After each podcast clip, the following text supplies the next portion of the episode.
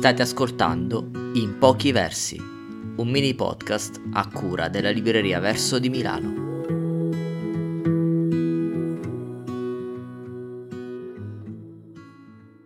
Ciao, sono Veronica Raimo e vi racconto in pochi versi eh, niente di vero.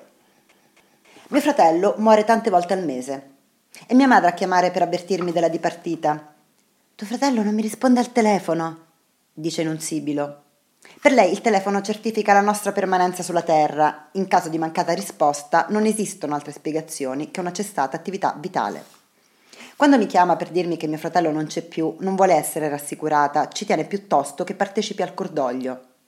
Patire insieme è la sua forma di felicità. Mal comune, gaudio totale.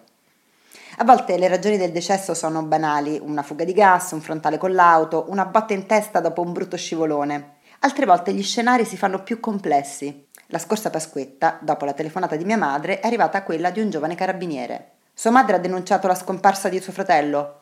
Conferma? Non si sentivano più o meno da un paio d'ore. Lui era a pranzo fuori con la fidanzata, lei si tormentava sul perché non fosse a pranzo con chi l'aveva messo al mondo. Ho cercato di tranquillizzare il giovane carabiniere, era tutto sotto controllo. Eh no, è sbottato, non è tutto sotto controllo, al centralino stanno sbroccando. In quella particolare circostanza mio fratello non era ancora morto, ma ridotto in fin di vita. Si trovava in un garage dopo essere stato sequestrato e torturato da aguzzini del Partito Democratico. Era da poco diventato assessore alla cultura al terzo municipio di Roma e di tanto in tanto capitavano delle scaramucce con i colleghi di partito. Non devi bisticciare con nessuno, si era raccomandata mia madre. Mamma, non bisticcio, faccio politica. Va bene, ma poi fate la pace. Dopo aver appurato che suo figlio è ancora vivo, mia madre si sente sempre mortificata. Fa il broncio contrito di una dodicenne. E anche la voce da dodicenne. Come si fa a prendersela con una bambina? Dici che dovrei portare delle paste carabinieri? mi chiede con la vocetta.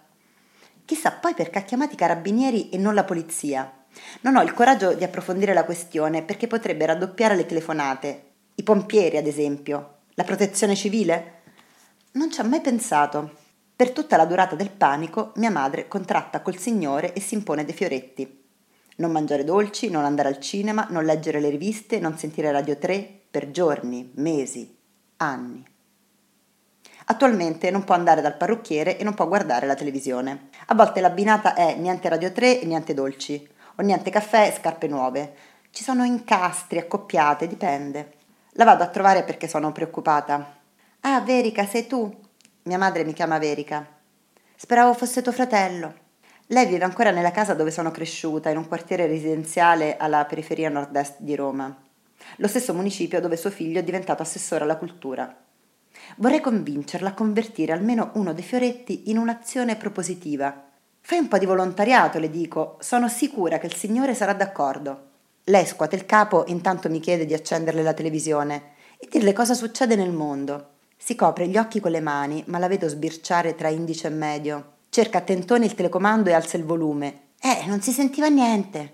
Quando mio fratello era in ostaggio dei torturatori del PD, mia madre aspettava tremante la telefonata fatale.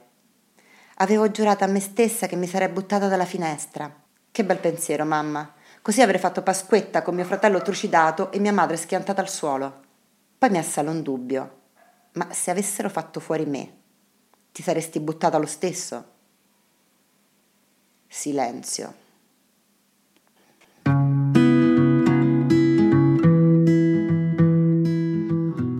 Avete ascoltato In pochi versi, il mini podcast diverso